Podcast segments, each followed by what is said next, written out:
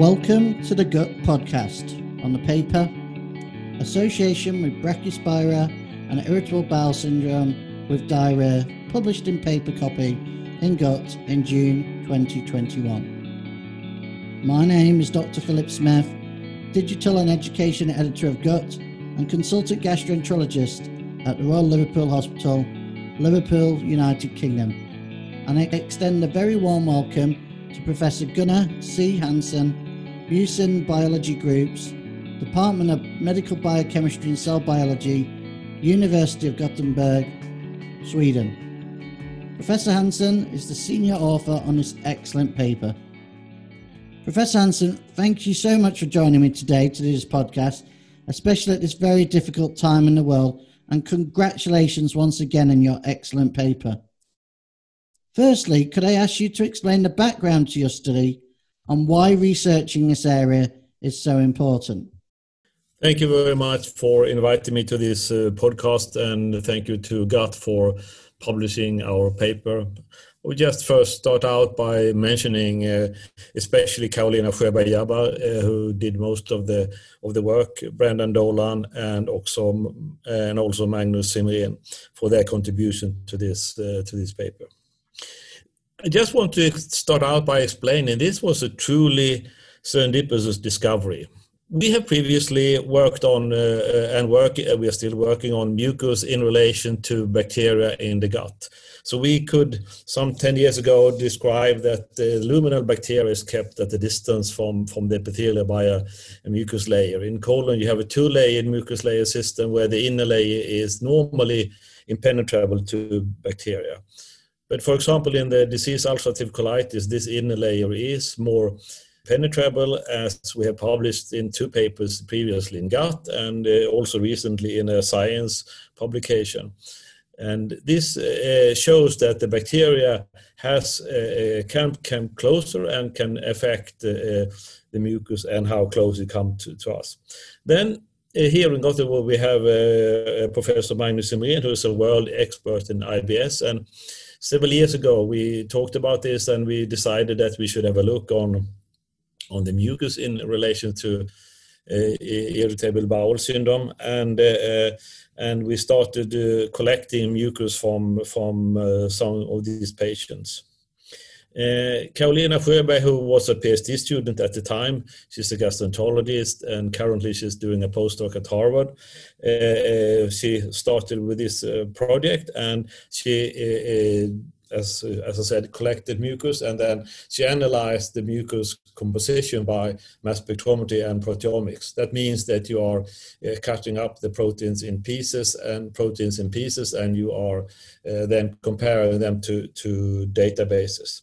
And when she did that, the idea was to look for differences in, in the, the host or the human mucus. And there were some minor differences, but not not very much. But then, luckily enough, she also uh, did one thing at the, at the end was to compare the proteomic results with uh, databases for for bacteria, and there she got a hit for uh, Brachyspira bacteria, and so this really cleverly and luckily incident she, she, discovered that Brachyspira was present in in, in uh, uh, quite a few numbers of these patients. And that's how it, it all started out.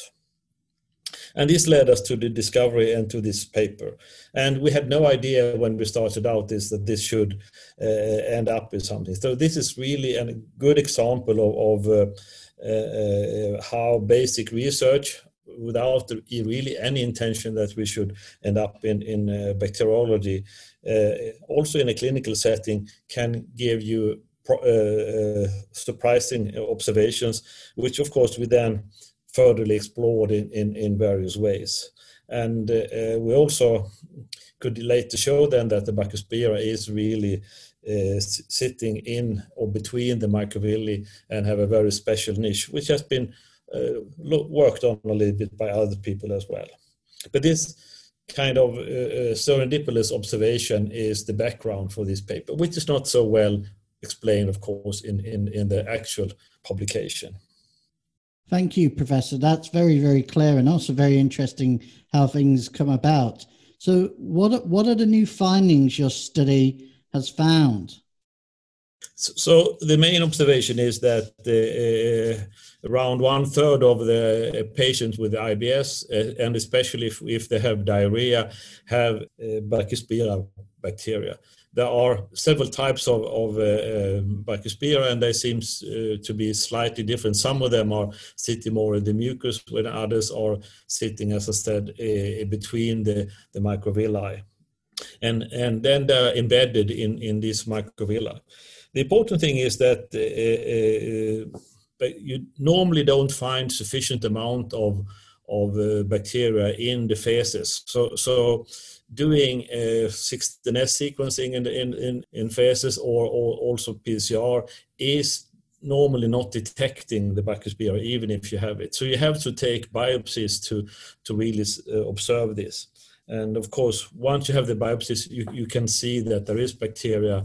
And uh, that is also another pathology way of d- discovering uh, bacteria. But they're very difficult to observe because they are looking very much like microvilli themselves. They're just extending the microvilli. So, so you really need to know that.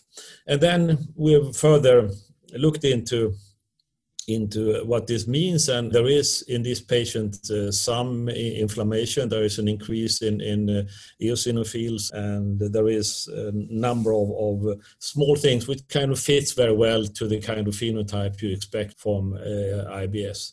And of course, when you have a bacteria sitting in the apical membrane like this, you will also have affecting the absorption of, of, uh, of salt and water. And, and that is, of course, probably the reason why these patients have, most of them have uh, uh, diarrhea as one of their symptoms. Thank you. Uh, again, that's very, very clear and very interesting, your findings. So, how might it impact on clinical practice in the foreseeable future? I think the most important thing is, of course, like all medicine has been over the over history is that you you you have one common diagnosis and then you have to take out sub subgroups of that and, and put them into special groups and and as I said, we had around one third of our patient uh, with IBS with which had this Brachyspira, and they should probably be taken out as a special group and and maybe be called that they have spirochetosis instead of of, uh, of uh, IBS. And uh, uh, of course, the, the first thing you think about is how to treat this and to treat them. And, and of course, we did that. And uh, the antibiotic of choice is metronidazole. And uh, so we treated four patients with metronidazole, and three of these had uh, imp- reported improvement in their symptoms, and uh, they cleared the bacteria from from the microvilli from the apical surface. But the thing that worried us a lot and stopped us from doing more was that uh, the Brachyspira had instead located to the crypt and inside the goblet cells and in, in, in the mucus, suggesting that the, that the antibiotic kind of drove the bacteria to relocate to a new location. And maybe it was like, oh, it is known like that, that in, in the mucus you, you you don't you limit the diffusion of antibiotics. So it might be that there is less antibiotics and the bacteria could maybe survive there. And uh, this intracellular lifestyle is, of course, not something you want to have. So you really would like to have some better treatment that is not uh, doing that. And this is something which needs to be worked on further.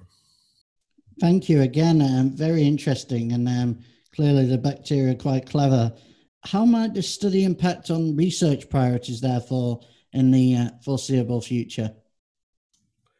I mean, this is uh, several things, of course, and and uh, and one one of the important one is, of course, we just talked about is the uh, how we should treat these patients, and this is something which uh, Magnus Simrén is is continuing with and, and uh, one should of course consider not only to use antibiotic but maybe also combine that with uh, uh some other therapies like uh, uh, laxatives and, and maybe other things. And this is something which needs to be tried out in, in such a way that we don't have this get this problem with bacteria that are really surviving in, in the uh, goblet cells. And of course, the second thing, which also Magnus and Simrén is continuing to work with, is uh, how frequent this is in, in, in a population of IBS patients. And this is something which is ongoing and uh, and uh, uh, we can confirm that there, there is a, a number of patients uh, with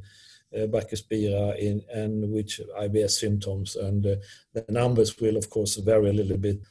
And so that is uh, an ongoing thing. The third thing, which is kind of uh, closer to, uh, I'm although I'm an MD, I'm I'm also interested in understanding molecular mechanism of disease, and and and so one group here with Thaher Pelaseyed is working on, on how bacteria are attaching and, and residing between the microvilli uh, and how that is working. And they are trying to figure out what kind of mechanism, because there is adhesion molecules on the bacteria, and what are the host, what are the host providing so they uh, can sit there. And they have some interesting observation, which could be uh, important in, in a development of other types of, of therapies, which is uh, uh, that you don't use antibiotics, they instead can compete out the bacteria so they don't attach anymore to, to their site at, at the microvilli.